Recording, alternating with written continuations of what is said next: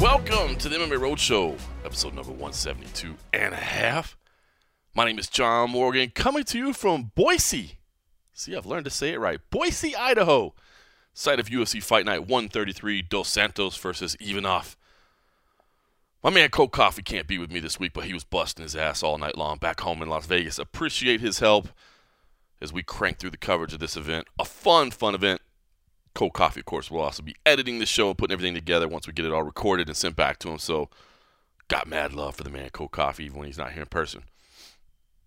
Listen, UFC Fight Night 133, a great week in Boise. I really enjoyed this week. I think everybody here did. I speak for fighters, I speak for staff, I speak for everybody. Um, this was this was one of those weeks that I think nobody expected to be quite as fun as it was, and really turned out to be phenomenal. Um, the, the, it's a cool place. If you ever get a chance to come up here, definitely do it. Again, I throw it out with the caveat as I did earlier this week. It was summer, uh, so during the winter it might not be quite as fun. Uh, but certainly some amazing restaurants here, cool little downtown vibe, a lot of fun. People are phenomenal. The crowd was great tonight in the event, just carrying that tradition. And I thought it was a great event, to be honest with you. Maybe not the judging so much. But overall, I thought we had a great event. Start to finish, a very entertaining crowd. We said this was going to be a fun card going in, and it was. It really did. I thought it delivered. Didn't quite get that pop from the main event. You know, UFC President Dana White always likes to say, the last fight is going to be that lasting impression. That's the way you're going to walk out of the building. That's the that's the memory and the emotion that you're going to have with you forever. That's going to be your lasting memory, and I can see that, and I, and I think there's definitely some truth to that. I definitely don't think we left on the high that we could have tonight uh, when we got kind of a, a five round. You know, not quite Lewis Ngannou esque type fight, but definitely not the fastest five round fight that we've seen in, in the heavyweight division it was a tough one. It was it was a tough one, and, and we'll talk about all that. But I, I, thought that while it may not have been the exclamation point that we wanted on the event overall, it was still a fun card. Should say, incredibly hot inside CenturyLink Arena. I mean, incredibly hot, like uncomfortably so. I know you saw, you know, everybody in the crowd. I had some people actually hit me up on Twitter and say, "Dude, I, every time they show a crowd shot, everybody's fanning themselves. Like, how hot is it?" it was hot, man. No question about it. Saw your man Israel Adesanya in the crowd with the stylish fan. uh, it, it, was a small building. Uh, I said uh, this is a really cool setup here, CenturyLink Arena, uh, attached to the Grove Hotel.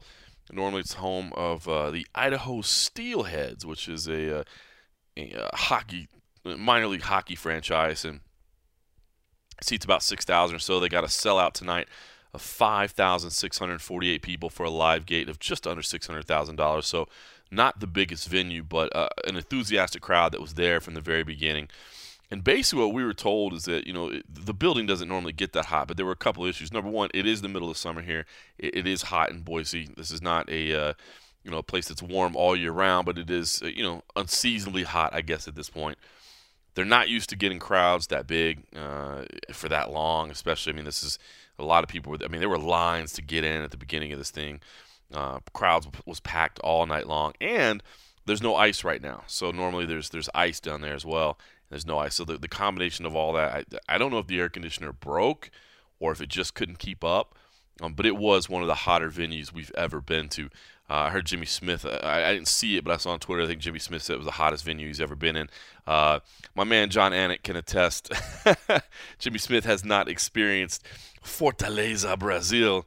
Uh, some of those events in Brazil where those uh, arenas have no air conditioning whatsoever, and then of course production would actually seal off the open air areas that were designed to allow uh, wind to, to blow through them to kind of keep people cool inside.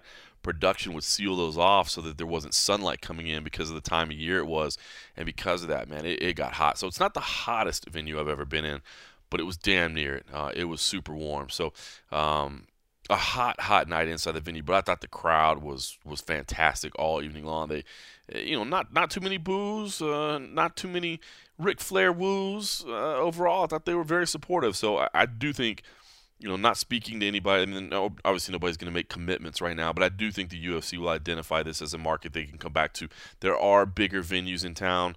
I think they were a little nervous about maybe uh, going to too big of a venue here. This is not a huge town. This is not a huge market. I think they were a little scared about coming in and you know not getting the sellout that they wanted. Now that they got it, I could see them potentially doing a bigger venue. So fun night overall. Ended the main event, of course.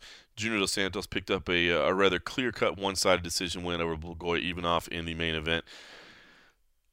Not the most thrilling fight you'll ever see. Uh, uh you know, it was. It, it, it was a drag at times. Let's just say it. It was a little bit of a drag at times, but I could see the concern. I mean, uh, Junior Dos Santos, I, I, thought he looked good. His, uh, you know, his his striking was there. The jab was working. The movement was good. All the things you'd like to see out of Junior Dos Santos were there. They were working. Blagoy Ivanov is just a tough dude, man. And he, and he may not be the fastest guy. He may not be the most mobile guy, but when he swings, you can tell uh, he is throwing with, with cruel intentions. And and there were a couple times that Blagoy landed. Uh, JDS after the fight, man, he was beat up a little bit. He didn't get out of this thing, uh, uh, you know, clear. You know, he was hurt a little bit. So I understand Junior Dos Santos' concern, and he kind of admitted later too, like, listen, that time off, it, it did throw off my rhythm a little bit. This is, you know, fighting is a sport of rhythm, and, and the more you do it, the more you get that timing down. And uh, you know, I was I was struggling to feel tonight, but I felt good afterwards. So um, not a bad performance by Junior Santos. I don't think he deserves a, a ton of criticism. I, I, think he did what he had to do.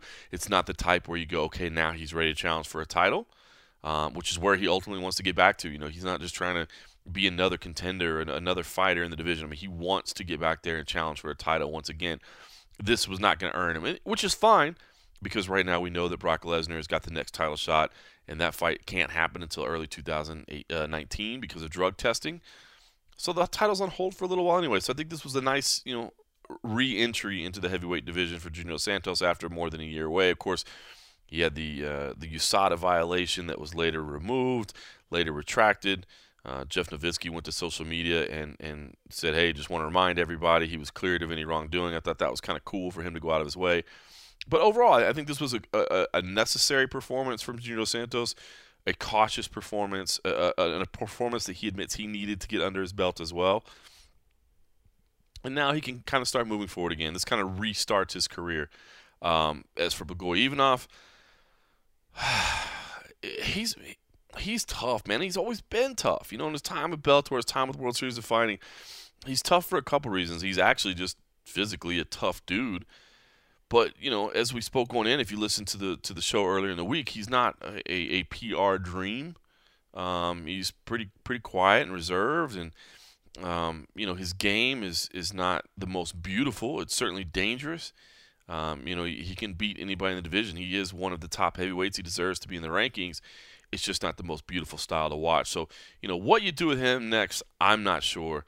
Uh, Junior Dos Santos, I think there are options on the table for him he's calling for that trilogy to, with, with Stipe Miocic. That, that could be there. I mean, that could be there. But there's other fights. I mean, I, I know is coming off a loss, but that you know maybe maybe that's a fight you could make. I, I don't know. Curtis Blaydes is out there trying to prove that he's a rightful number one contender. He's frustrated that he got passed over. Perhaps that's a fight you can make. I mean, there's definitely options. Juno Santos is a big name.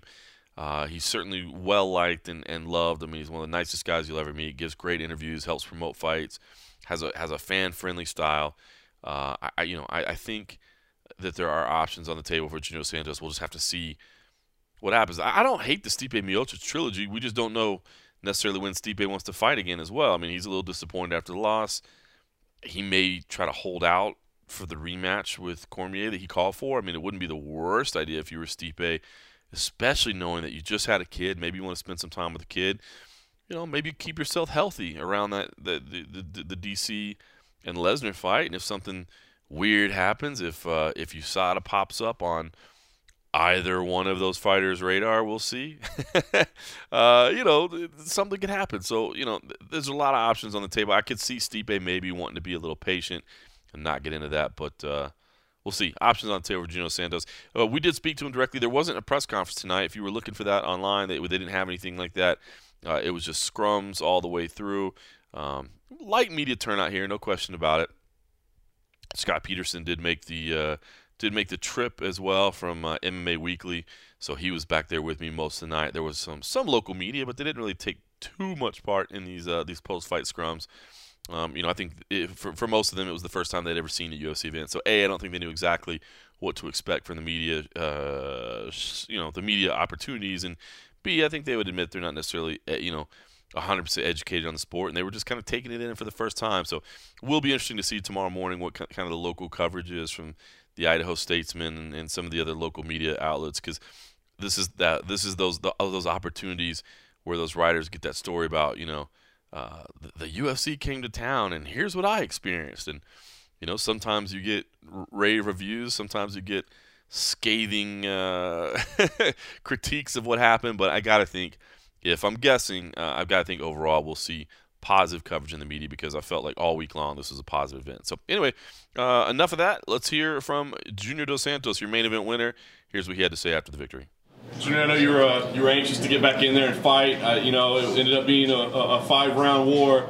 Uh, give me an idea how you're feeling right now. I'm feeling amazing. when uh, you know everything goes away, everything negative goes away when you get the W. So thank God I was able to, to win tonight. You know, I felt a lot. You know, uh, it's like I said. You know, to have the timing of fighting, you have to keep fighting. So one year out again I think took a little bit of, away from me that thing, you know. But uh, well, with the time, I'll, I'll be back in shape very well, you know. And also, this guy is very, very tough, you know. He, man, he, he, he beat death, you know. So, so he's. A, I was expecting a tough fight, and it was a very tough fight. It looked like you had to be careful not to be too aggressive. I mean, right? Because you, I mean, you were striking well, your jab was working, but he was throwing huge counter shots in return. I mean, was that part of the issue? You just had to really be concerned with his power, even all the way to the end. Yes, it, it was a.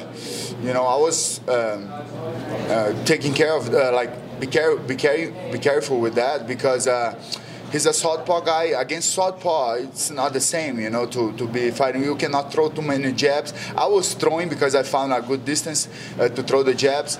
But uh, uh, everything what you throw against a southpaw, they, they counter on top of that, you know. So uh, you have to be careful. He did great, you know. Some of the shots connect very top, very very strong. But man, I, I feel good, you know, fighting stand up, you know, and um, I'm glad, I, like I said, you know, I got the W, and now it's with the time. I think I'm gonna get, I'm gonna recovering and getting better and also uh, get, getting back in, in good shape to, to, to reach the top of the division the crowd got a little restless at sometimes. I know it probably wasn't as fast paced. You know, we had kind of joked about like Lewis and Ngannou and how that fight was. I mean, were you feeling any pressure to like to try to step up the pace to try to make it a little more a little more action? Uh, not really. You know, sometimes when the people that don't like you want to give them what they they want. You know, but it, it's not not all the time that you're gonna be successful on doing that. You know, make everybody happy. You know, but I'm happy right now, so I hope the, the, the people that support me are happy too. Happy too. Very nice. Give us an idea what you think, Junior. I mean, it's interesting times as we talked about the heavyweight division. You got that Brock Lesnar Cormier fight hanging out there. I mean, the way you feel.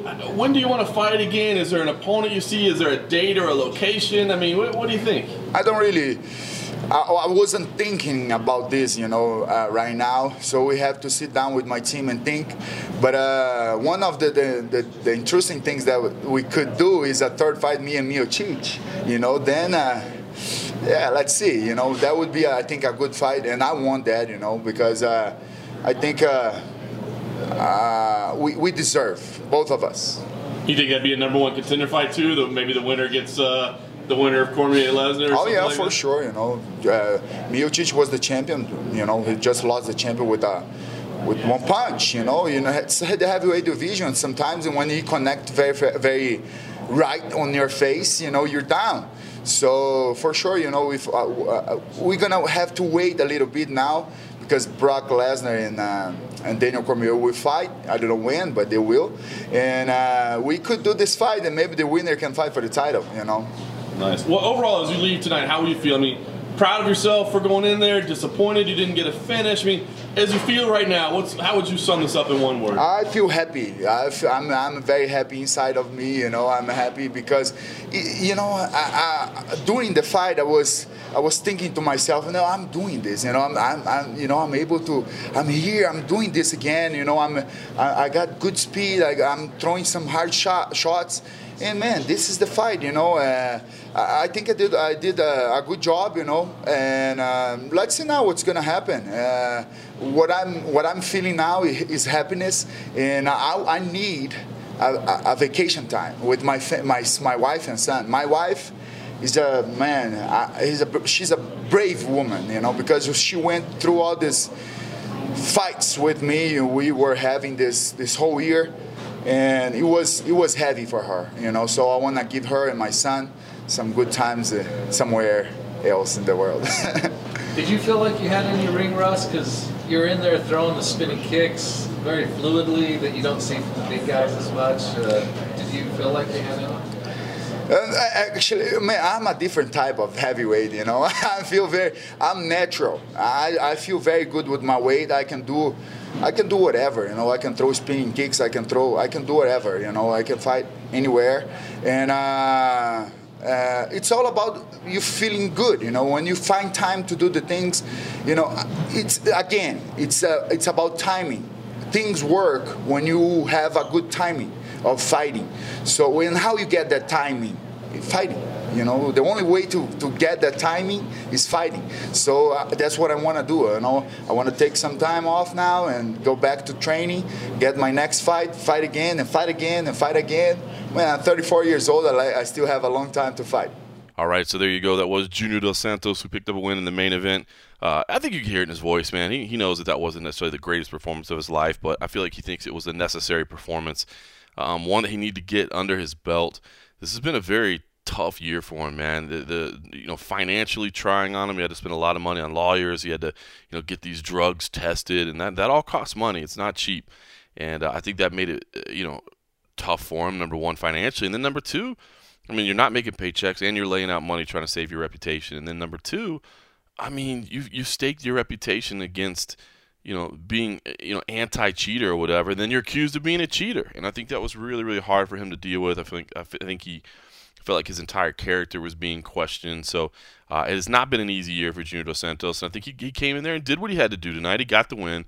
Didn't necessarily do it in spectacular fashion, but was able to move forward, get himself back on a winning track. And now I feel like um, now I feel like he thinks he can live his life again and, and kind of be the guy he wants to be. Um, I, I, think uh, there was probably some nerves in there tonight. You know, just the importance of the night um, was pretty big for him physically. Um, if you get to see the videos that are up or whatever, he did get beat up a little bit, man. I mean, he he has a tendency to mark up, so it's it's not necessarily the easiest thing to judge, but he did take some shots in there tonight for sure. And it was funny. He actually walked into the uh, the uh, the post fight room there where we were doing interviews. He, he kind of laughed. He was walking by me, he kind of touched me on the shoulder, and he's like, "Man, he's like, I, I, I wanted to get back in there, but you know, I missed it. You know, I love, but I, I didn't want to do it like that. You know, I didn't miss all this. You know, he wanted to fight again, but."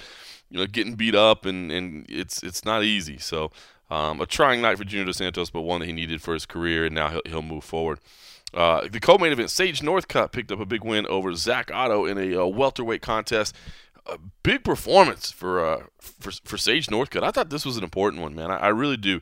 To me, this was kind of one of those crossroads fights to determine whether he really is a welterweight or not, or, or whether he belongs in the lightweight division. I mean, he's, he's certainly big and strong. He doesn't have much weight to cut, that's for sure. But you know, the the record was there. He was five 0 at lightweight. He was zero oh two in welterweight. So could he get it done? And Zak Ottow is certainly no pushover, man. He's a tough dude, and he showed it early on. He gave he gave Sage a lot to think about. He gave him some troubles, and to be honest with you, I, I like that. I like seeing Sage tested a little bit. I like um, you know seeing Sage push to the brink a little bit and then battle back and, and, and win the fight. To me, that's even more than going in there and starching somebody. It shows it shows some character, it shows some attitude, um, and it shows his ability to fight that. And if you notice, you know, we got up at the end of the the first round after he'd been you know kind of punched and taken down at the same time, kind of wobbled a little bit. Man, as soon as he got back to his feet, he was he was jabbing right away, moving well. Uh, doing good things, looking to turn the tide of the fight. So I liked what I saw at Sage Northcutt tonight. I mean, I know it's easy to hate on him because of his path to the UFC and you know, right away people were bitching about how much money he got paid and, and all these things. And I get it, man. He's an easy target, but I think the dude is a real talent, and, and I think welterweight probably is the division for him. And I think being with Team Alpha Male um, is big for him as well. You know, finally has some a, a crew around him, and and people they're going to push him on a daily basis and, and try to make him better. Man, you can see the happiness that Uriah Faber had. You know, he's he's one of their guys now. So um, this was this was a big win for him tonight. Uh, again, I, I like to see that he, he dealt with adversity a little bit and was still able to come back and you know knock people out with hammer fist. Man, this was the night of the hammer fist. It was crazy. Uh, I, you know, cool little push away of the arms, kind of step down to, to, to break the grip, and then eventually getting those big hammer fists that put Zak Ottow out. So good stuff from uh, from Sage Northcutt. He uh, he came back and talked to us as well and shared his uh, ideas of success in a way that only Sage Northcutt can. Here he is, Super Sage. Sage, obviously a very, very big win for you tonight. Give me an idea, kind of how you feel uh, about the victory this evening. Oh, you know what? I feel great. Um, like I said, words are powerful. I, I came in there saying I was going to knock my opponent out and ended up getting the finish, knocking him out in the second round. He's a tough opponent. Uh, I know he's fought some great guys in the UFC. Uh, he's a black bone jitsu. He's known for punching hard. So um, to go out there and get the finish, that was awesome. First round was a tough one for you, man. How, how, did you feel things were going? Did you feel like you need to make some adjustments? I mean, how, what were you thinking through that first round? Oh, you know what? He hit me with, with the hardest shot in the very beginning. I actually didn't see it coming. I, I gotta go watch the footage. I think I might have blinked or something, or faked and blinked. So uh, next time that would be different. But but yeah, he got me with a good shot. Um, I used the stuff I've been learning at Team Alpha Male. Stayed really calm. Never really hit me from the bottom, which was good. Ended up standing back up, and I felt I felt totally different being at 170. All of a sudden, I stood back up. I started beating him the striking, hitting him with jabs, dazing him with jabs. So my body felt great, and uh, my cardio is immaculate. Yeah, it looked like the second you got off your back, I mean, you were immediately striking it. So, I mean, did you feel concerned when you were on your back at all? Like, oh man, you know, here's this could this could be a long night. No, you know what? I have some of the best training partners in the world, Team Alpha Male. I have Uriah Faber who rolls around with me, and he's got incredible wrestling, incredible jiu-jitsu. Um, everybody at the gym. So I'm I'm in that situation all the time at his gym. I'm learning the sequences. I'm learning the, the techniques, everything. So now now getting to find my natural weight and start to put on more weight and grow into that weight class will be even better. The, the finish. I mean, we saw two fights tonight finished by hammer fist, which was crazy. I mean, when you were throwing those shots, did you think I can finish the fight right here, or was it more about just trying to get him to move? What, what were your intentions with those? No, absolutely. You know, at 170, even before the UFC, that was the weight class I was fighting at. A catchweight at 165 or 170. Um, I feel like I can hit anybody with a hammer fist or an elbow. I could daze them, rock them, or knock them out. I'm, I'm confident with it. So, um, yes, absolutely. I, I know he's a tough guy. I know he's say he was big. He he claimed he's gonna go out there and ragdoll me, but um, but I'm I'm a tough guy. I'm strong, and uh, I'm I'm confident that my striking and my my skills are gonna keep improving. I'm gonna keep getting better. I wonder too if this kind of fight where you're tested. I mean, I'm sure in a perfect world you go out there, throw one punch, knock him out, and the fight's over. Right. You know, you dominate, but does this kind of like feel good that you were tested a little bit? You had to fight off your back a little bit. I mean, do you like a victory like this where maybe you showed the world like, hey man, I'm not kind of what you think I am? Well, absolutely. You know what? Um, you can see my jiu-jitsu's improving. He's a black belt jitsu. I think he has his own studio. I'm not 100% positive about that, but I believe so. Um, I went in there. I was I was hitting the techniques I've been practicing at Team Alpha Male. My, my coach Uriah Faber almost choked him out the submission out there. I could felt it was getting tight, and then took the mount on a black belt jitsu. So my jitsu's improving. I've always had jitsu, and it's getting better. Last thing for me, give me an idea. What's next? I mean, you know, sky's the limit for you. But uh, is there a date, an opponent, a, a location that you know the UFC is going? What's next for you? you know what? Uh, I'm talking with my coaches, talk with the UFC, and I'll find out. Now you mentioned uh, the weight class. You might even want to even go up higher. What, what kind of a what kind of type oh, do you see? Oh, you know what? Oh, I'm, I'm still growing, so who knows? I might be. If you look at my brother, my brother's like 6'4", and he's only 19 years old. So I, who knows? I hope I'm as tall as him. I might be 6'5", who knows? And uh, I could be 220 pounds, 230. I have no idea. So my mom's side of the family, my mom's dad was six foot five, six foot six, really tall. Uh, I don't know. I could be fighting uh, 185 in the future, be fighting a lot bigger, but first 170.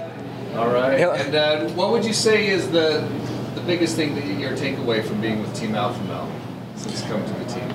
Oh, you know what? It's my first time actually having a team. That's a big thing. We're kind of like kind of like brothers. So we all hang out together. It's actually super fun getting to hang out. I've never had like a group of people to really hang out with and have fun training. That's that's the main thing. Um, I'm learning all the techniques. I've been there for like 10 or 11 months straight.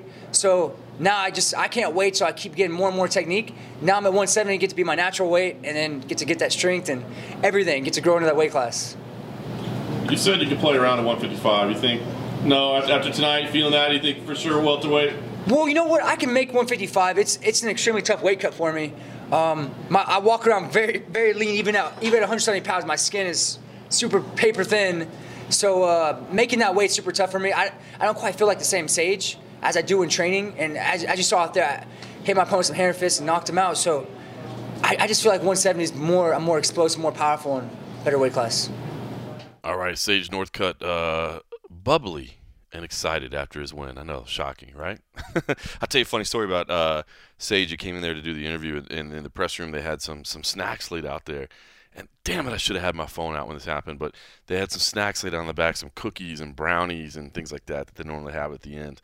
And uh, you could see him walking over there and kind of looking at it a little bit.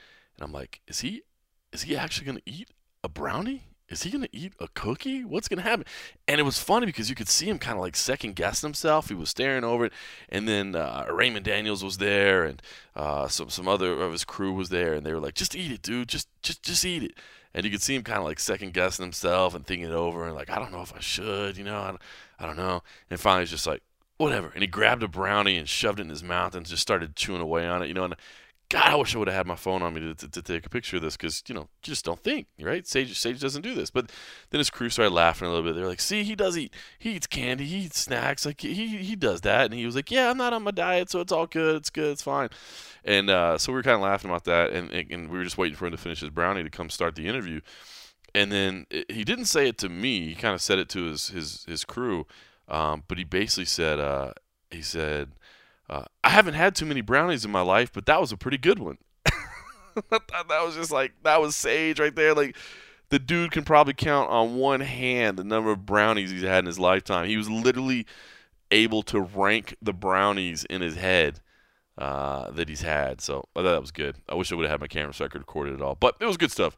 And again, I did think that was a big win for Sage Northcutt. Uh, the fight before that, Rick Glenn, split decision win over Dennis Bermudez. Man, um, you know, I was not cage side tonight. I was in the back. I started out the cage side uh, for the first fight of the night, and then I snuck out for the main event. But um, I, I, was working in the back tonight since I was rolling solo. So uh, I, I, will admit that I didn't get to watch this as closely as I would if I was doing play by play and, scoring the rounds live by live, uh, you know, round by round live for MMA Junkie. Uh, I will say that uh, you know we were doing that tonight. Steve Marrocco was doing it, and, and he scored it uh, for Dennis Bermudez, as I think a lot of people did. And you know, I will say in the times that uh, that that that I was looking up, you know, some issues in the first round. Um, but yeah, I mean, I, I, just felt like the, the times that I was looking up, it, it, it seemed like Dennis Bermudez was getting the takedowns, was was winning the fight. I, I, I, was, you know, a little bit of a head scratcher to me, and, and uh, you feel terribly awful for Dennis Bermudez, who came into this fight um, with two split decision losses in a row. This is three split decision losses in a row. Um, you, you go to uh, MMADecisions.com and you know probably about two thirds of people had it for Dennis Bermudez. Um, about a third had it for Rick Glenn. So again, it's another close fight. You know, Rick told us after the fight he, he wished he hadn't been taken down quite as often as he was, but that he felt he was very active off his back, throwing elbows, that sort of thing. He, he thought he had done enough to, to win the fight. He said he, you know, he thought he took round one and round three. Uh, said, you know, round one could have been arguably uh, a 10 8. You know, I don't know that, that necessarily that was the case. Nobody gave it that way. It is always weird when you get these scorecards where every judge turns in something different. And not that that's impossible. I mean, it's understandable. I mean, sometimes rounds are decided, you know, very, very closely by, by you know, a shot here, a punch there. I mean, I've always said, look, you can have a, a 50 45 fight that's a close fight. Like just because the, the, the scoring is one sided doesn't mean that the fight was one sided. So, you know, that can be a little misleading sometimes. But uh, based on the way it, it boiled down, Tony Weeks, uh, Mike Mickelson, and Tom Turner were the judges on this. Uh, Tom Turner gave uh, Rick Glenn round one and round one only. Uh, Tony Weeks gave Rick Glenn round one and round two. And Mike Mickelson gave Rick Glenn round one, round two, and round three. So uh, everybody gave Rick Glenn the first, and then one judge.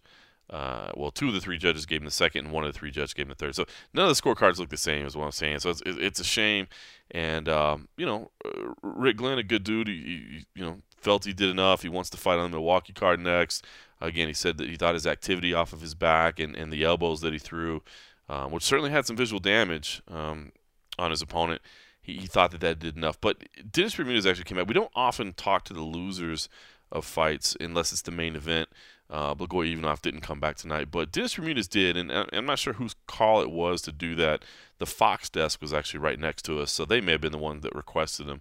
Uh, it was such a, a, close fight, but you know, PR asked us if if we wanted to talk to Dennis Bermudez as well. And it was actually just me in the press room at the time, and, and I said, yeah, absolutely, bring him back. And uh, you know, normally we share the the, the winner audio, um, but I don't know, man, just I, thought this was worth sharing. The kind of the, the pain and the emotion in Dennis Bermudez's voice. He he would actually end up going on social media a little bit afterwards and posted a, uh, a pretty uh, vibrant message, I guess he said. At least call me baby before you f me.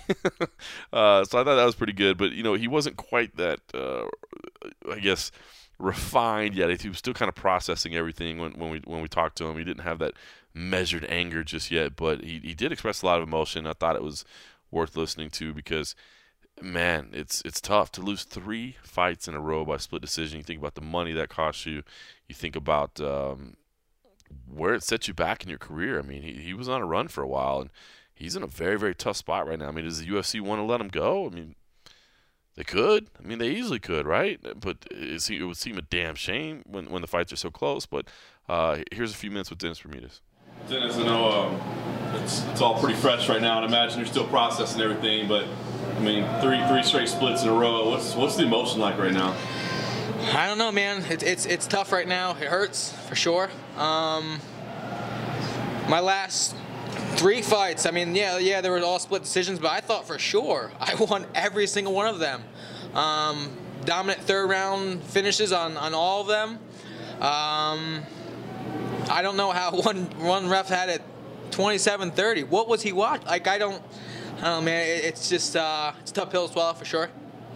How did you feel the fight was playing out? I mean, as you said, you definitely finished strong. I mean, he had some, some moments as well, but I mean, how, how did you feel the fight was playing? Well, I mean, yeah, he was throwing that uh, that rear kick. He was throwing it hard, but like I was blocking every single one of them.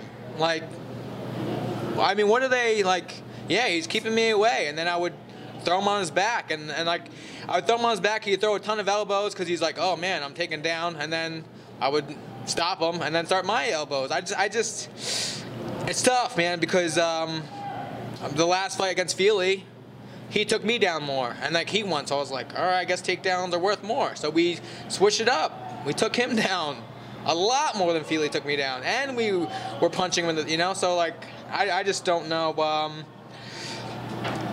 my only thoughts are, I, guess I gotta finish fights, you know. I mean, but it's tough at this at this stage, you know. Everyone's really good, man. everyone's evolving. Everyone's getting really good. So I mean, it's, it's tough to finish guys. Um, not that we're not trying to. So I, I don't I don't know what the uh, what the answer is. Do, do you know? I mean, how did you and your team score? Were y'all talking about it round by round, or did you talk yeah. about it after the fight? Yeah, like as soon as the the last bell rung, Ryan LaFlare came in those cages. Was like, "Nice job, dude! You did what you had to do to win." I was like, "All right, cool, awesome." You know. How did how does this impact you? I mean, that's what I think people forget sometimes. It's not just a win or a loss. Yeah. Half a paycheck. I mean, I mean, I, I mean, how much has this impacted your life to have these three like razor thin losses? I mean, I got I got kids. I've got a house. It's it's um, financially it sucks, man. I got to pay my my coaches, my manager, paying for this week out here, flights. It just it do, it doesn't pay to lose. It doesn't. I mean, if you're in the NBA and you lose, like you still go back to your Ferrari. You still go like here, man. Like you still have to be taxed on. Like sucks. Does it sour you on the sport at all? I mean, like right now, are you thinking like? To hell with the sport, or, or do you think, you know, no, I love it. I want to get back there and do it again. I don't know. We're gonna go. We're gonna let it uh, sink in, and uh, get back to you. All right, on the opposite end of the emotional spectrum, Niko Price. This guy, uh, if you're a roadshow faithful, you've, you've you've listened to your share of Niko Price over there. I love this guy, man. His attitude, uh, just boundless energy. Uh, and a fun fighter. We said coming in, this was going to be a fun fight. And, and, and Randy Brown and Niko Price went out there and put on a good show. Uh, you know, Randy Brown had some success early on, but Niko Price was able to battle back and, and score one of the rare knockouts that you'll ever see. Uh, hammer fist from his back. Again, two knockouts tonight by hammer fist, but but but Niko Price get it done from his back, and I, I thought this was um, incredibly outstanding finish. Again, a rare finish, and one that you mean, things happen in battle, man. Things happen quickly, and you got to make adjustments on the fly. And it's it's interesting how many times it comes from something that people drilled, that people practiced, that people um, tried to prepare for. But you know, I don't know if you ever, if it.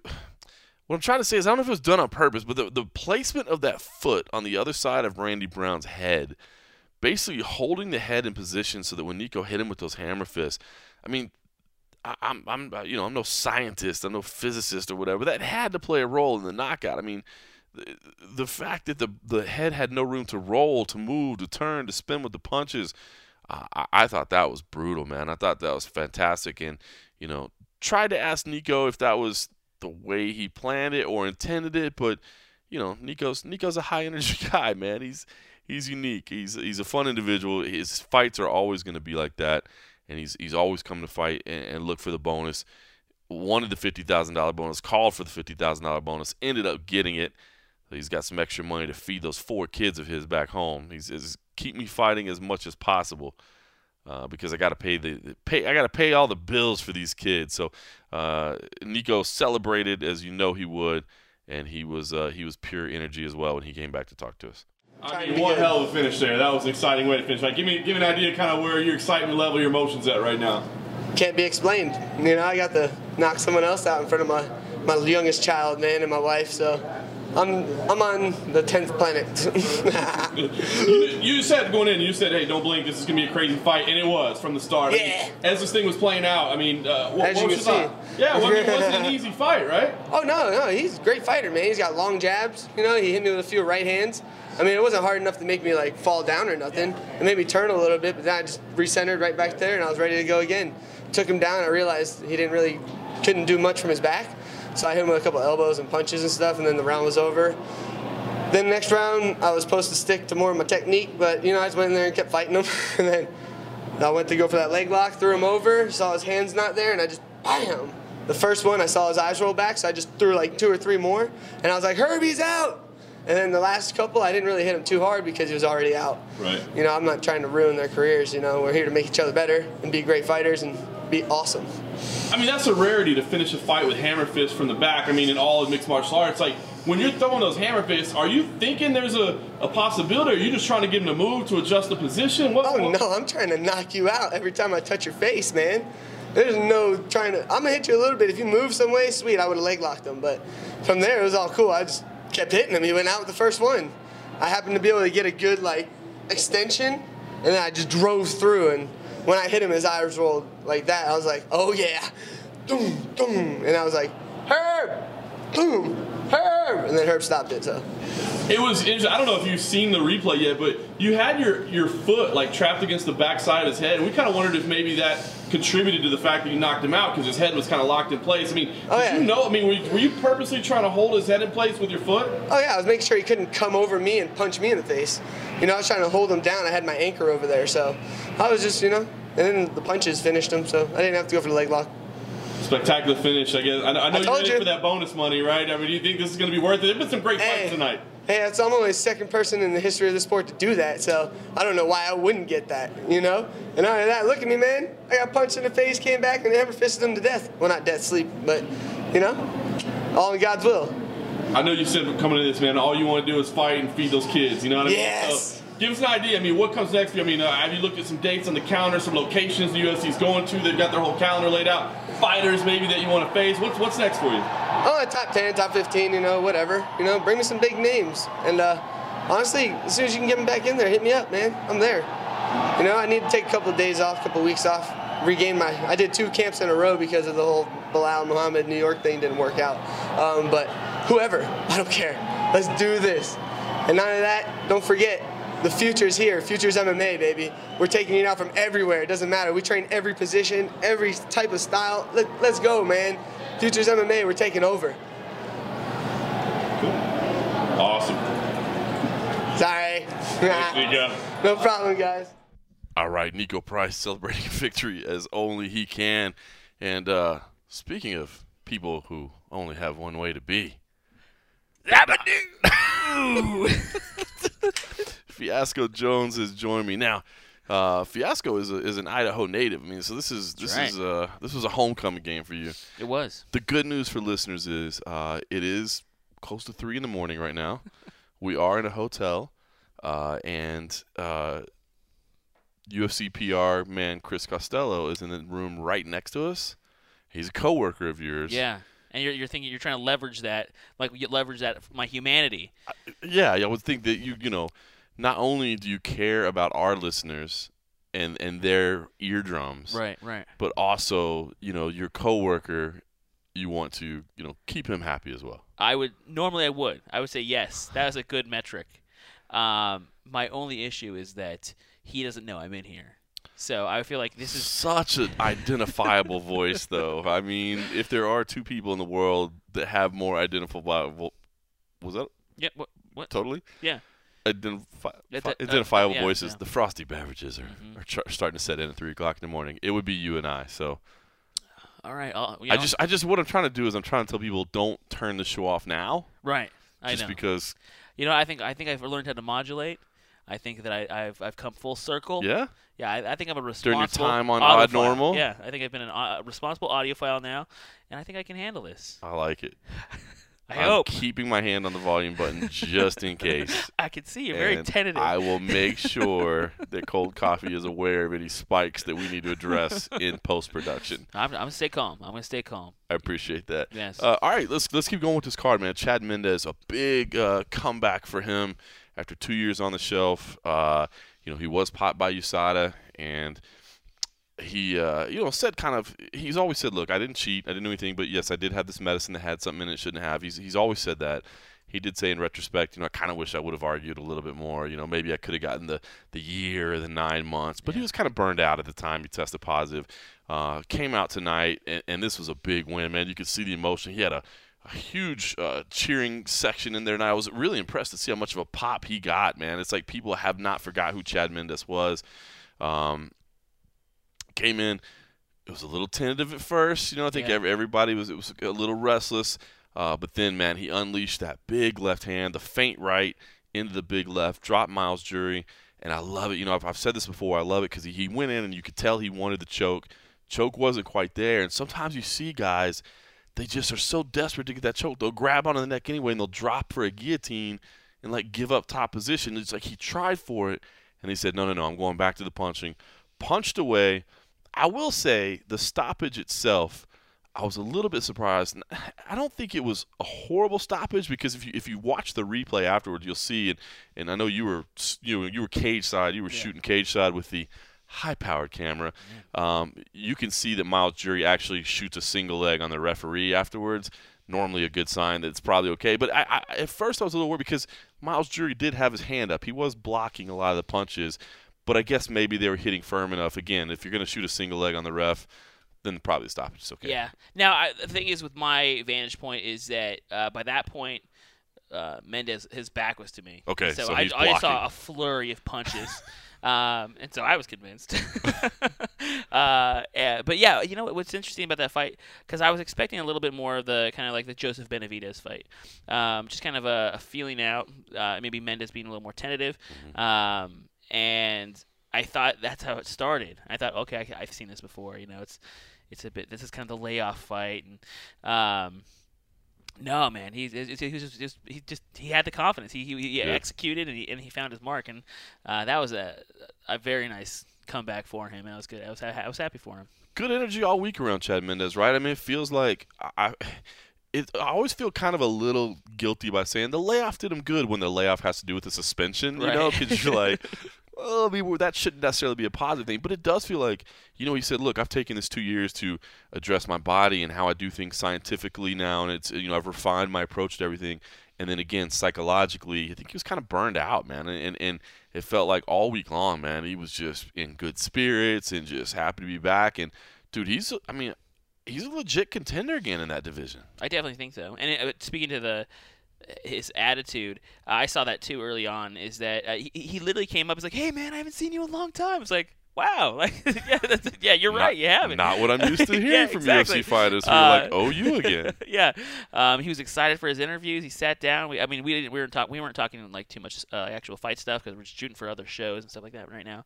But uh, he just had this really positive air about him, and I was like, you know, this, I hope this like translates into the fight because you sometimes you see guys come in and they're they're excited and they're, they're they seem cool, low key and Yep. chill, um, and then just once that the actual fight happens, they th- their body doesn't isn't executing or their mind isn't executing what their body wants to, and um, just because you know you have that long layoff, um, so. Yeah, it was. It, was- Mendes was a good story today. It really was. And just FYI, as a website operator, uh, everything about him this week was some of the most clicked on stuff we had of the week. So it's it's apparent to me, I guess, that people are still kind of feeling Chad Mendes, you know, and respect who he is as a fighter. And uh, speaking to the Boise audience, you know, like the fact that we've never come here before, Right. I always think that this is just gonna they're, the, the education level might be gone, Sure. or there just not be may not just be an audience for it. Um, to hear, like you said, when he showed up and they, and they knew who he was, they've been wa- they they were excited about him. He was a name to them, and honestly, like for casuals, if if you can think of like. Chad Mendes really isn't like the name that they think of. You know, casuals probably were like, "Who is that?" But for them to hear the whole place just like erupt for Chad Mendes was impressive, and I was very happy for my my my Boise people. I was like, "Good job, guys!" Like, I feel like you, you I feel like today you earned uh, not just for that moment, but just for your enthusiasm and selling the place out. They've earned another sh- a second shot. They have. I think. I think. And I think they can come back to the bigger venue next time. You know. I think. They, by the way, I I'm gonna since you mentioned it, and, and I want I want everybody to hear Chad Mendes, but I I didn't ask anybody directly, but now that I, you're a native, I learned this week it's Boise, not- Boise. not, Boise, Right, Boise. which is how I would I I say Boise State University, Right. Boise, Idaho. It's Boise. It's Boise, but it's uh, like I'm from here. I spent like uh, I mean I wasn't born here. I was like I spent like 15 ish years, and uh, I was originally from California, and it had been ingrained in me that it's Boise, Boise, Boise. But I still alternate Boise, Boise. I mean it doesn't really like I, like sometimes I forget. Then I'm like, which one is it? Is it Boise or Boise? I don't All right. know. Well, I just I, I picked up on that. I never asked anybody directly, but I picked up on that, and then I just heard you say it, and I, I wanted to make sure I was getting it right. yeah. All right, there you go. Enough about Boise. Let's hear Chad Mendes. Chad Swain, it's been a long time coming, man. Give me, give me an idea. What's what's the emotion like right now? Damn, that felt good. I mean, it's, uh, it's I'm on cloud nine right now. You know, just being able to go out there and, and get a finish like that in a uh, an environment like that with so many friends and family in the crowd is just unbelievable. I mean, this is what I kill myself day in and day out for. You know, going out there and, and getting a finish like that in front of people like that. So, man, this means the world to me. I'm gonna soak this up tonight. I'm gonna go probably have a beer or two, go hang out, eat some Traeger brisket, and, and enjoy the night. Getting in there, I mean, did it feel any different tonight? Like whether it be nerves, whether it be you know we, we talk about ring rust and that sort of thing. I mean, did it feel different like as it started? honestly, man, it didn't, and uh, I was kind of I was kind of getting a little nervous of that because it felt so comfortable. But um, you know, all in all, I just everything played out just like I did it did in my mind and what I've been thinking it to do throughout this entire camp. So. Um, you know, I felt great in the back room, which sometimes going into a fight, you don't always feel 100%, and you start questioning things like, what did I do wrong in this training camp? But man, I like I said, I put so much time into this camp like I've never done before. Like I sat down, drew out my entire eight weeks, like day to day, tried to stick to it as much as I could or make adjustments as needed. And I did an entire eight week aerobic block before I even started that camp, you know. And so just implementing, I think, all these new training regimens and, and techniques, man, I felt like I've never felt before going into this fight. So I'm excited to keep going, man. Patient to start, and then you drop him on the feet. I mean, is was that combination that you saw the, the feint and the? I mean, is that was that part of the game plan, or did that just develop? You know, that was definitely a part of the game plan on the feet, and then uh, obviously wrestling was definitely a big was going to be a big part. For me, it was, you know, I didn't want to talk about it a bunch before, but being able to use a lot of feints and fakes, keep him guessing. He's a counter striker, so he's going to try to keep his feet planted. And when I come in, step back with something big.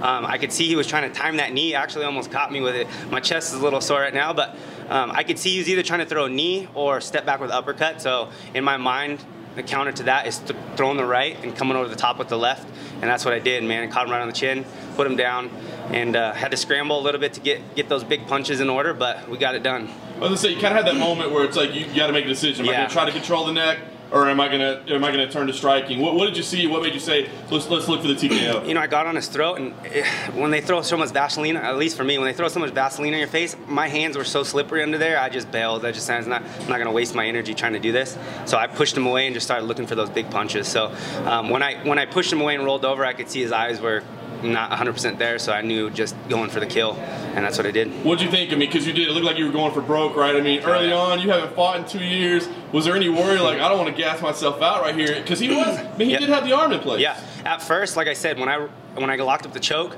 I could feel his strength was still there a little bit. When I rolled him over and saw his eyes kind of rolling around, I knew he was pretty messed up. So, you know, at that point, you just go. And that's what I did. When he rolled over and started covering up and started, man, I was hitting that dude so hard. I was hitting him with everything I had, and he wasn't moving. So, um, once the ref started stepping in and saying, cover yourself, you know, react, and I knew it was, it was go time. Just unleash until they pull it. It's going to be interesting seeing what happens, right? Because you've been gone for so long, you're out of the rankings. You were a perennial contender. Do you have an idea, like, where you should be? Like, what do you think? I mean, do you feel like, hey man, put, you know, I'm, I was a top five guy. I'm still a top five guy. Do you feel like you have to work your way up? Where, where do you feel like you should kind of be man, I thrown think, back in? I think I left at number two, number three. Put me right back in there. That's where I belong. I mean, you know, guys, there's a top. Obviously, there's some some newer guys moving in in the division, but um, you know, I, like I said, I, like I said before, we even fought this fight when we talked. You know, I feel like I match up great with these guys. My athleticism, my power, my speed, the wrestling background. You know, I think it's just going to be too much for these guys to handle. So, um, you know, I feel confident going against any of these dudes. So, like I said, I, I think put me right back where I was. Last thing for me, Alex Volkanovski was in here earlier tonight, and he said, you know what? Chad wins. I sure would like to fight him. You know, obviously he beat Darren this Yep. evening. Um, you know, and he, he kind of threw a barb. He said, you know, first of all, he wants a ranked guy, so he respects you that. But he also said, and he got caught cheating, and I don't like guys that got caught cheating. So uh, let me ask you, I mean, is that a is that a, a fight that makes sense to you? I mean, I don't think that guy's not even ranked, right? So no, it doesn't make any sense for me. But um, you know, he did just beat a teammate. If they put him high high enough in the rankings, I'd love to knock that dude out. Do you have a date? I mean, do you know when you'd like to fight again? Man, ultimately, it's up to the UFC. Like I, that was a quick fight for me, you know. And if they if they want to do something in a few months or towards the end of the year, I'm sure my managers are probably going to start negotiating with them soon. So yeah, we'll just see what they think. I'm, I'm ready for I'm game for anything. So. All right, so Chad Mendes a big one there. Interesting, you know, earlier in the night, and I probably should have set it up before the audio, but Alex Volkanovski had come in on, on a big one of his own and kind of preemptively called out Chad Mendes before he knew if he won, so was able to hear that. You heard Chad say, listen, I don't think that fight makes a whole lot of sense, but he did just beat my guy, so if he wants to go, maybe we can go. It is going to be interesting um, where he gets dropped into the rankings after this. Um, of course, the ever important UFC.com rankings. We'll see what happens there. Don't Uh, malign those rankings. uh, Gorgeous George does handle the USA Today and MMA Junkie rankings. I'll be interested to see where he puts him at. You know, Chad says, "Hey, I think I'm still top three, top four. I mean, I mean, yeah, it's probably top five at, at worst. I mean, it's a long layoff, but you look at the people that he lost to, the caliber people that are there. It's um, it's gonna be interesting. Uh, another person that had a great uh, emotional win tonight and, and that clicked well for us all week, so you could tell people. So Cat Zingano picked up the win over Marion Reneau, and um, Cat looked uh, looked fierce tonight, man. She really did. She was driven. I feel like every Cat Zingano fight is an emotional fight, man. Everything that she's been through. I mean, uh, of course, the loss for her husband still still rings true to this point. I mean, it's not like that ever goes away, you know. Right. And now she's a she's a single mom, and you know she has to spend months or at least at the very least weeks away from her son which you know you and I are both parents. We know how hard it is just to leave for a couple of days you know what I mean? So to, to, to be gone for months on end to prep and, and all these things. And man you know she's popular. She's a star man. She, she moves the needle but she needed a result you know what I mean? And Marion Reneau is, is no joke man. She's tough and very athletic as well. And Cat came out and, and showed you know just great wrestling tonight some powerful takedowns and uh, man you could see the emotion in the cage. I mean, afterwards she was still fighting back tears. It was a it was a big night for Cat Zingano. what was it? I see. I couldn't make out what she was yelling after she got the the arm raised. Did she say something about her mom? So we couldn't hear very well either. Um, I actually the the people. So we were right next to the. There was so there wasn't a lot of media there, so they kind of just put us in the same room with Fox, where Fox was doing their post fight interviews, and so we couldn't hear very well either. But I heard some of the Fox people like clapping, so I, I ran over there. I'm like, "What was so awesome that, that she said?" And it was funny because they didn't like quote her exactly. They're like, "Well, she just started dropping some f bombs and some s bombs and whatever." I was like, "Oh, well, okay." But I guess she did say, you know, she called out Amanda Nunes by by name and said, you know, that's a fight that I, that I want again. You know, I beat you before, and now you're kind of running from me. You know, you you owe me something. So, um, you know, she did say too. Of course, you know, she had a lot of respect for Marion as well. It was that it was that mom versus mom Right. matchup, and um, but but it was cool. I mean. Cat is uh, again a, an incredibly emotional person and wears it on her sleeve, um, but a much needed result for her tonight. Most definitely, most definitely. Um, and it, it did look fairly one-sided with the takedowns. Um, the third round wasn't my favorite. um, just because it became more of a, a, grind. Um, but yeah, she was she was in it, and she was uh, just tearing uh, uh, Marion up. So yeah, I, I thought it was a good a good uh, uh, result for her. I was, I I think, like you said earlier in the in the podcast, some of these decisions. Um, what I'd been doing is kind of like aligning myself because for my shot in the cage, I want to get the uh, the arm raise, kind of like the ISO. Right. And so I'm doing my best to like, okay, what is my what? How did I judge You're, this? you're fight? trying to guess, basically. Yeah, and uh, more than once I was on the wrong side, and I was like, "What?" Like, like I was just like, "Wow." So, and the fact of that matter that uh, after the fight, um, like you- maybe it's like that heart in her sleeve. She's still just uh, releasing that energy.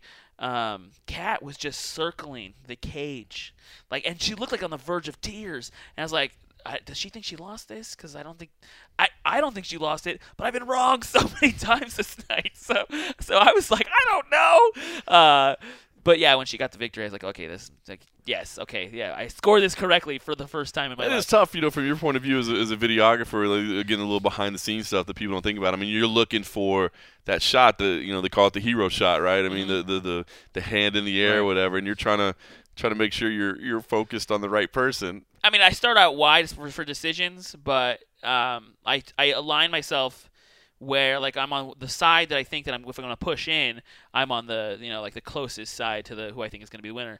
And uh, yeah, like I was, so was I I had Bermudez winning that fight, so I was on Bermudez' side, and uh, like his face was my face. It was, it was like what? Uh, and for, for strange thing, one of his coaches when uh, Bermudez left, obviously quite upset. Um, one of uh, uh, Glenn, hit one of his coaches. Um, like ran out to like I don't know what to say something. He literally like just to catch him like no no no you don't understand. And it was a it was a weird moment. I was like what what could he possibly be saying to him? Like I thought my guy lost. Like like I doubt that. Hey, bro, no, we, we totally totally should not have won this. I'm sorry.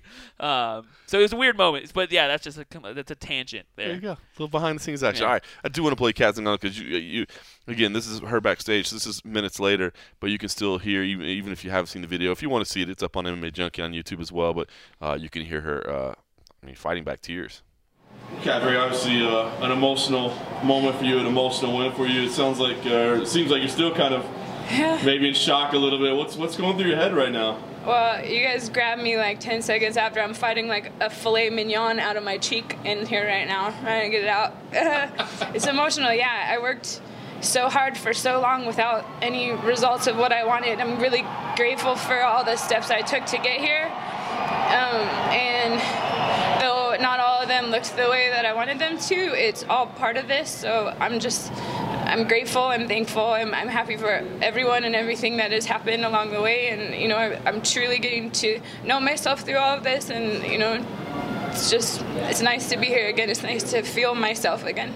The fight itself, I mean, a grinding fight, a lot of wrestling, uh, you know, a lot of powerful moves in there. I mean, is that the way you envision this thing playing out? I was so scared going into this fight. I was very, very scared. Um, you know, coming off of three losses, all of them were losses where I'd never just showed up. I didn't wake up. You know, I felt out of out of it, and you know, to come in tonight, I wasn't sure how I was, who was going to show up. You know, and um, I really just wanted to dance my dance, and you know, try to feel her and try to, you know, stay off rhythm and, and be wild and crazy and me and aggressive and just nonstop and, and go for 15 minutes as hard as I could.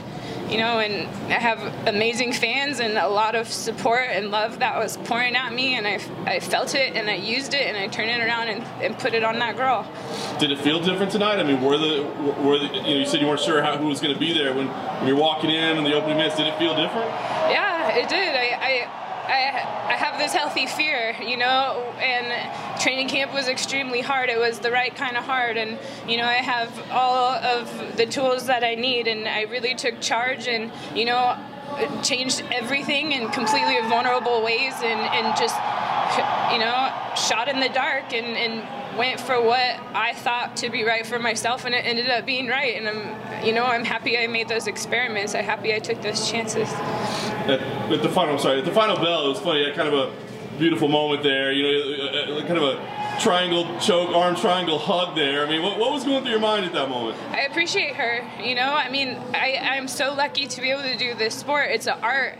It's an art, and unfortunately, and fortunately, your opponent is your canvas. You know, and I, I got to finish a piece on her. And part of winning is that someone else has to lose, and I respect her. And I know she's a mom, and um, I know what it's like to be a mom and lose and have that kind of suck going home to your kid, you know, like so.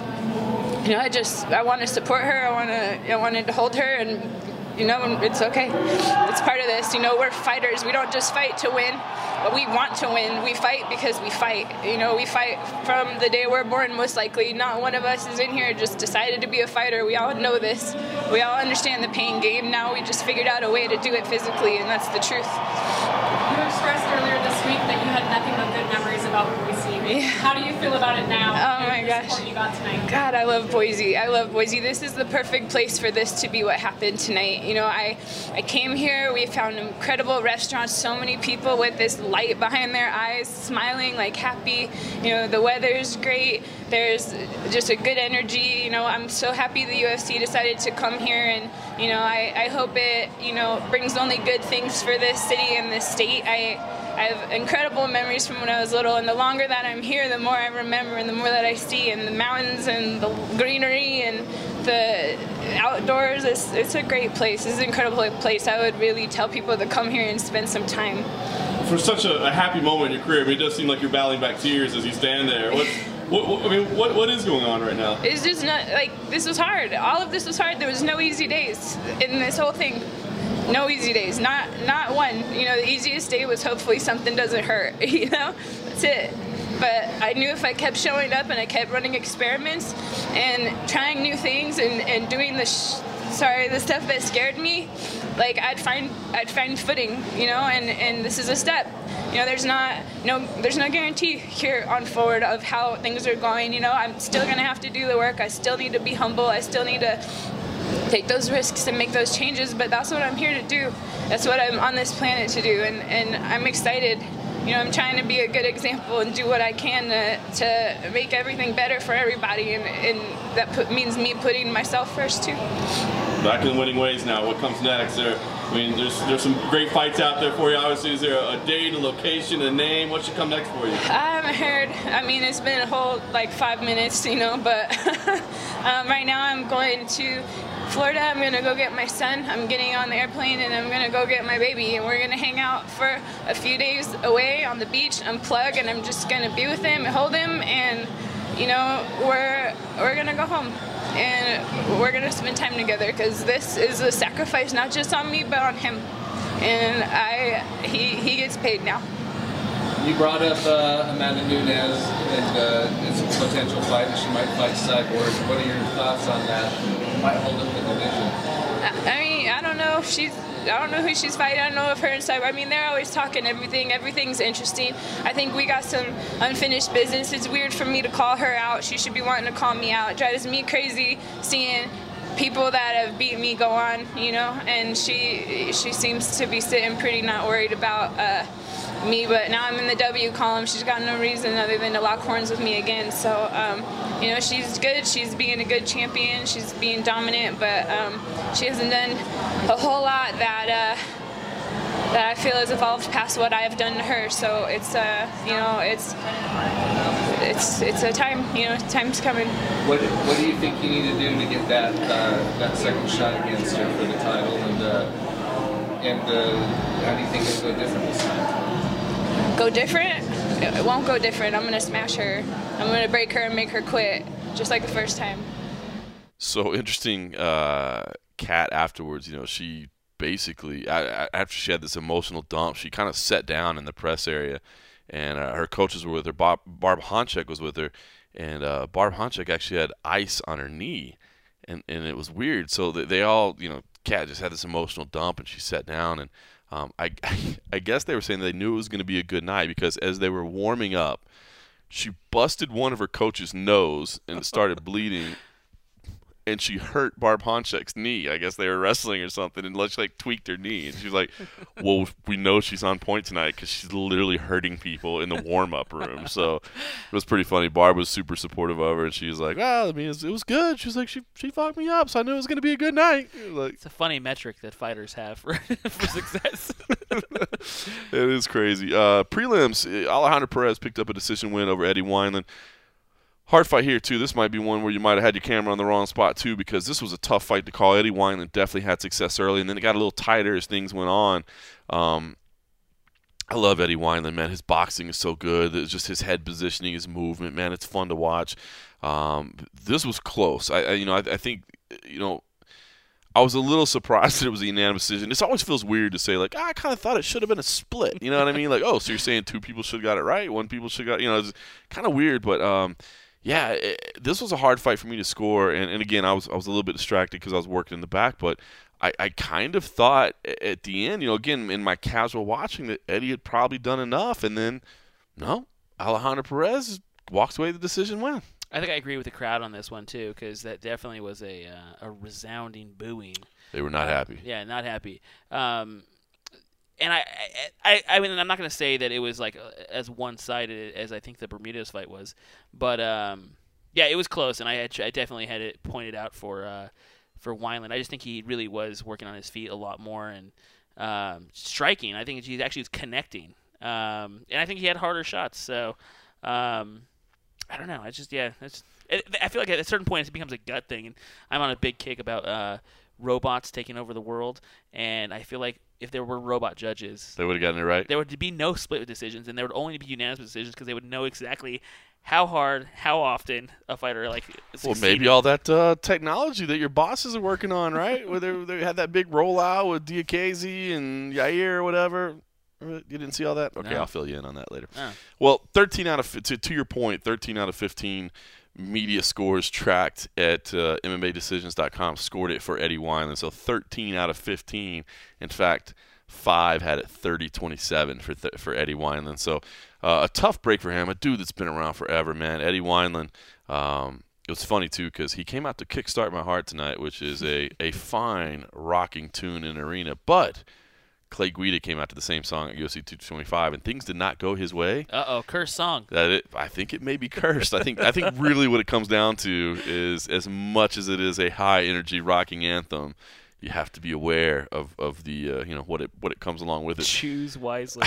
I I will say this though, um, Alejandro Perez is a guy that probably needs some attention. He, he won the, the the Ultimate Fighter Latin America. I think his record in the UFC right now is like seven one and one. Uh, he's he's uh, moved to San Jose. You know, he's he's from Mexico. He's learning English. He uh, tried to practice English a little bit in the interview tonight. It's it's better than it's ever been. Uh, Más mejor de mi español. I can say that. I told him that it was better than my Spanish. Um, but uh, a guy that should be on your radar. If he's not, I mean, he should be on your radar. Again, this was a close fight, but it's not like you're, you're like he got blown away and you're like, Right. how did he get the win? I mean, he put in a good fight with Eddie Wineland. This kid is training at AKA, uh, and again, you know, moving from Mexico, trying to bring his family up as well. So uh, interesting stuff there. Alex Volkanovski did pick up the decision win over Darren Elkins. Alex Volkanovski, another guy that should be on your radar. I mean, the guy is the guy is really really good.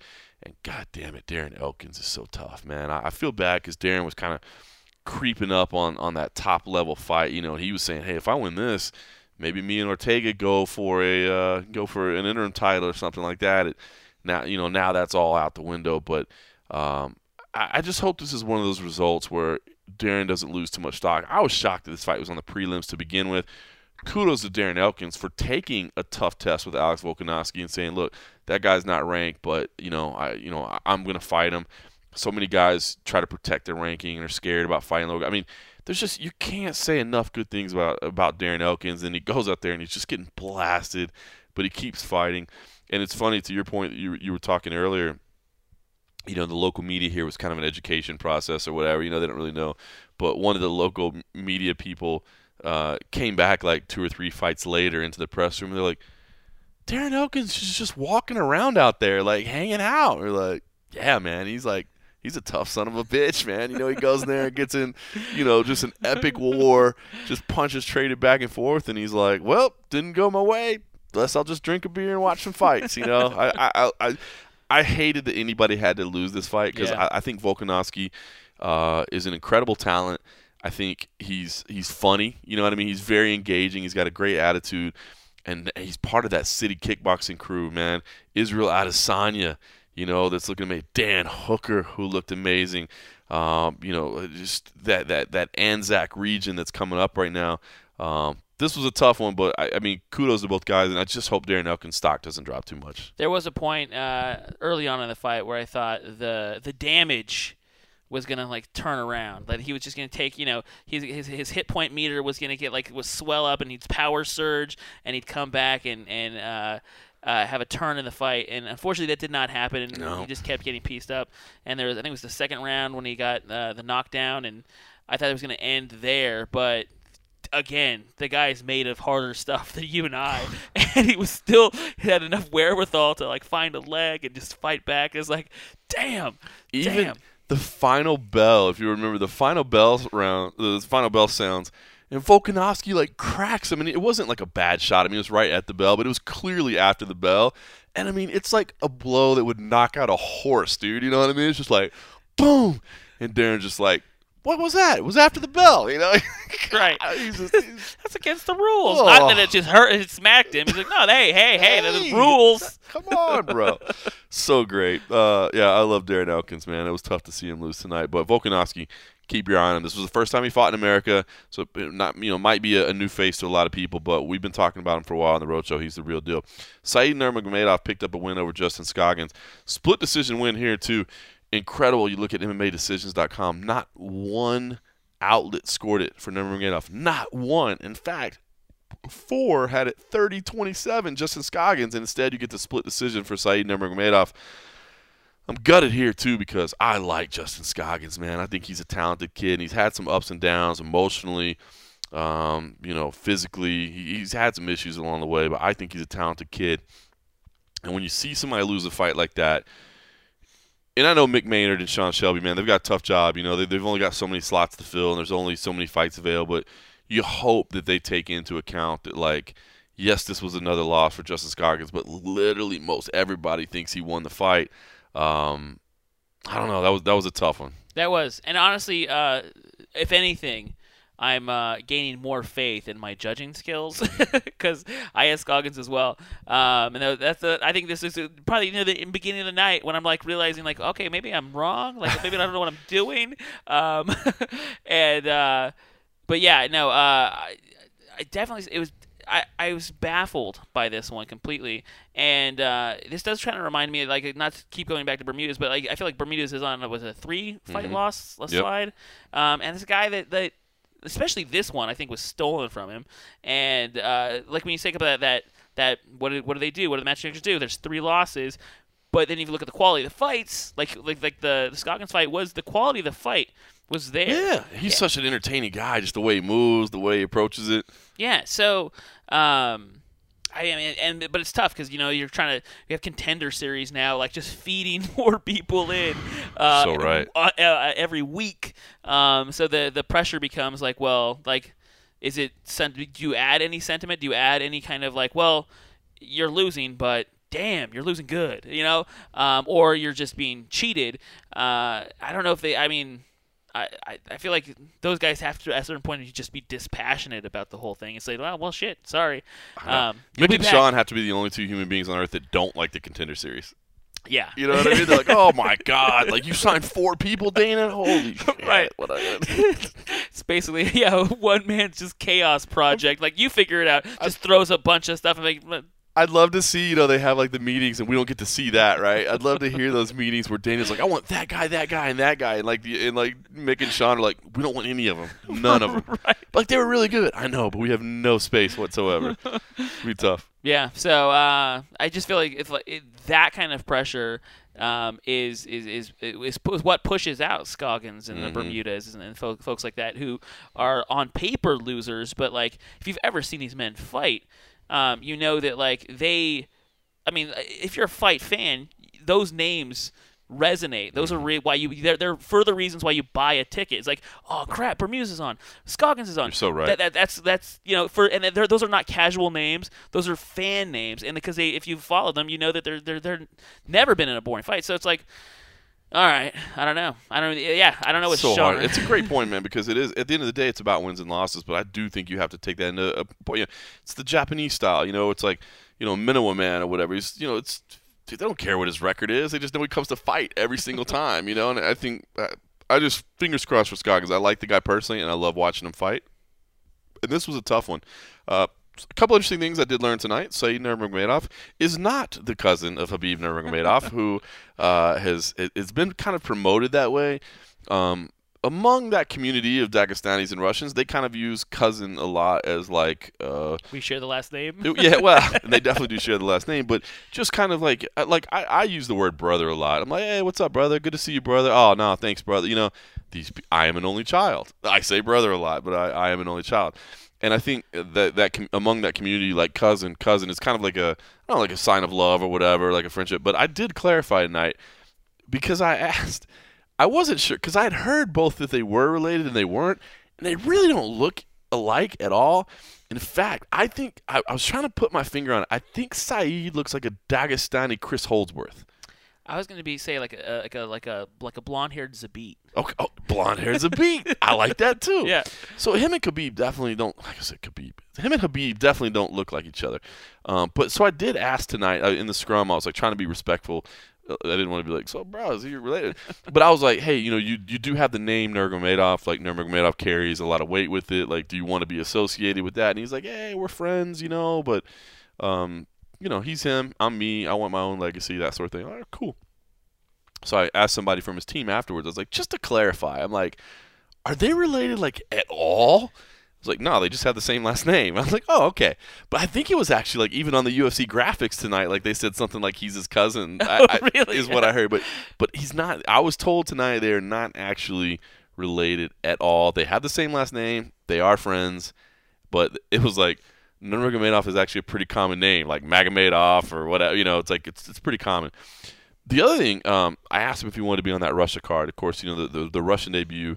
I mean, do you want to be there? Do you want to fight at home? And he was kind of dismissive of it, you know, and, and said, eh, you know, whatever, we'll see what happens. But I, sp- I spoke to his team as well, and they said, boy, that Russia card, it's too. Number one, they said, even though we haven't seen it yet, Right. from what they're hearing behind the scenes, it's it's pretty much already booked. Like the, the whole thing's like just about done. So there's not a lot of space on anyway. But they did say, and this is something I hadn't considered, and it was pretty intriguing, and it got it kind of piqued my interest a little bit, is that as a Russian fighter on that card, that is going to be the most pressure-packed situation because they said, look, MMA has a big following in Russia. This event is going to be big. Yes, it's just a fight night, so from our perspective, like, yeah, it's just a fight They'll night. send you know? one of us. yeah, exactly, totally. So we're not that worried, but there it's going to be a huge thing. Like they said, the media tur- they're expecting the media turnout to be massive. They're saying, you know, there's going to be big fan events. You know, they're they're probably going to do it up like a pay per view in terms of how PR presents it. So there's probably going to be open workouts, press conferences, and it's it's going to be like massive. So it, it was an interesting discussion. Say, well we probably can't get on there anyway. But just FYI, the Russians that are on this card, it's going to be hard for them because there's going to be a lot of eyeballs and a lot of expectations. So I had, it hadn't even dawned on me because we're thinking, well, it's you know just a just a fight night. Right. It's going to be a big event Well, I feel like Russians. you just ruined my because I, I try I'm trying to get on that card myself and uh, well to work it. Yeah. And uh, now you're Not- not to fight on it. not to, yeah, not to straight not to fight on it. Um, uh, and what you're what I'm hearing is that uh, I'm not going to get very much vacation time. Is what you're saying? Yeah, oh, Uh, there- yeah. There's going to be no spare time. No, no, no, no, no. Because I want to go too. Like I like basically I've already said like, and, and I'll just throw it out there. I've already said that like if if MMA Junkie won't pay my way, this is one where I might use my bonus miles just because I, I mean, I've never been to Moscow. Right. You know what I mean? And I want to see this scene firsthand. But yeah, as far as like going and, and thinking like, and uh, I'll take a tour of Red Square, and I'll take. Nah, it ain't gonna happen, bro. It's gonna be crazy. Oh, that's disappointing. Oh well. I bet we can. I bet we can sneak in a vodka or two. I you know what I I- I feel like Moscow's a place that doesn't close. Maybe. Aw, I bet you're right. Yeah, I bet I, totally bet right. they, I bet they party. All right, uh, Raoni Barcelos picked up a TKO win over Kurt Holobaugh.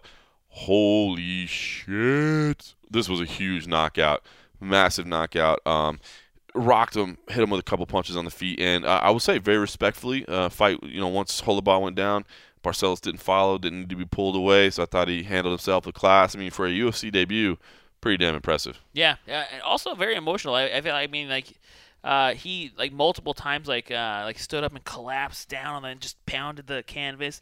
Um, so yeah, yeah, obviously he was feeling it, and uh, it, it was a very. It, I think it was was that no, it was, there was a submission earlier, but obviously the first TKO. And I thought yeah, was a first good- big, big, the first thing that really brought the crowd to their yeah. feet. And because I had some friends in, in in town, and I'd actually told them, um, like you know, like trust me, when you see these things uh, fight in the in the real world and like w- with your own eyes, it, it, will convert you. You'll become a fan.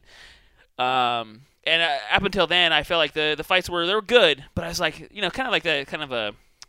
I wanted something like just to really just to knock it out of the park, and just like, Yeah. it's like that's that's what it is. That's the, that's the, that's the spark because they were all good fights, but um, that was the first TKO, and I was like, now I, I I know they're they're excited now, so I went and talked to them after that, and they were pretty jazzed. Yeah. So uh, so thank you, thank you, uh, Barcelos for uh, for for really just setting the tone. That was Uh, that for- was the first big like crowd explosion of the night. yeah. So it was cool backstage. You talked about the emotion. It was cool backstage as well. So uh, Pedro Rizzo was his translator. So you're talking about a legend of sport there, Pedro Rizzo. Um, and then uh, we were talking to Raoni about how he felt. He his dad. Uh, so we, were, you know, it was actually Scott Peterson from MMA Weekly that was like. Uh, hey, I mean, having Pedro Rizzo in your corner, like a legend, like that's got to be amazing, right? And he's like, no, it's it's great, it's great. He's like, but my dad, he's like, my dad was here and he brought his dad in.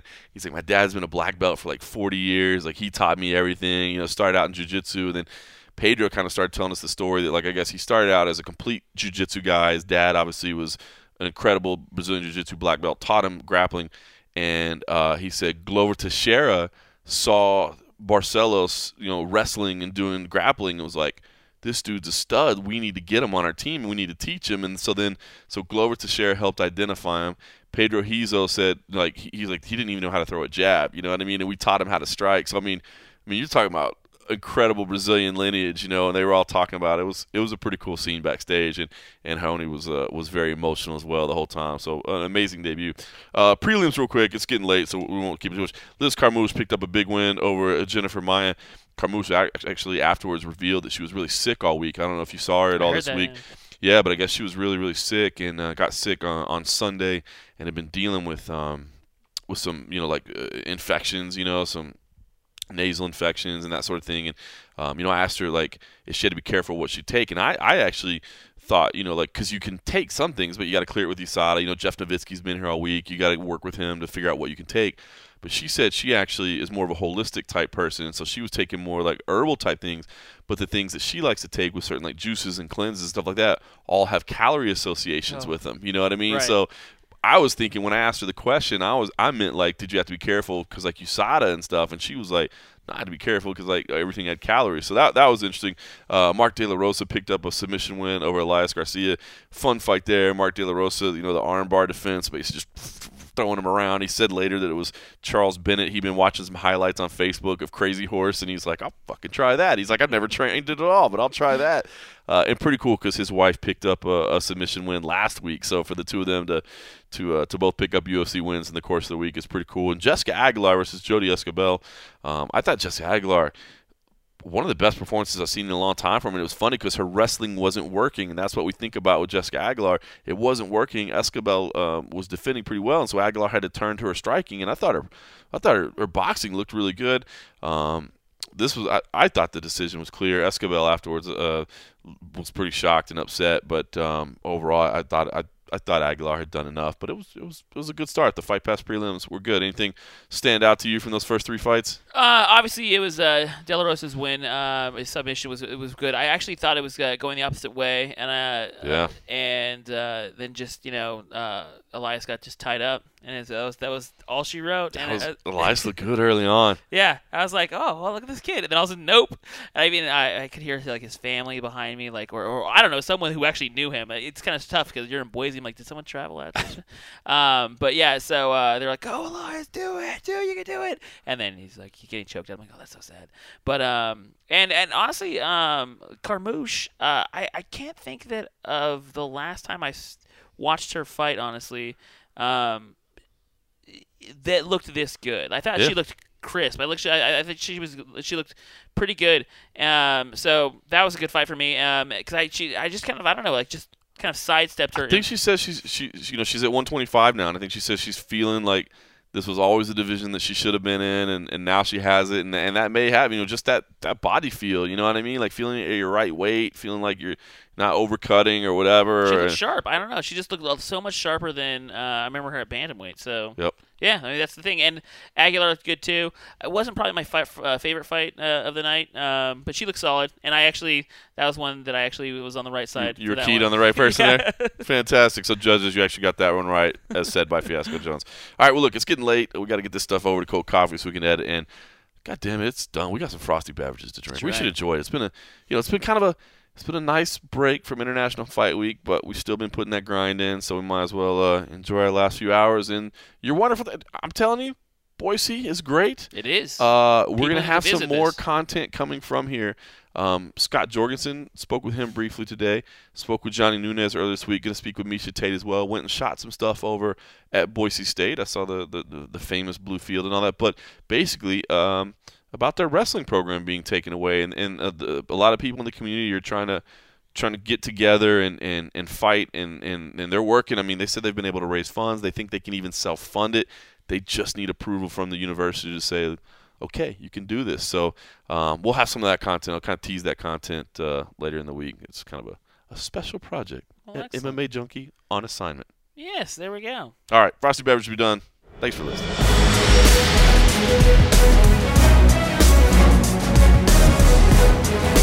Música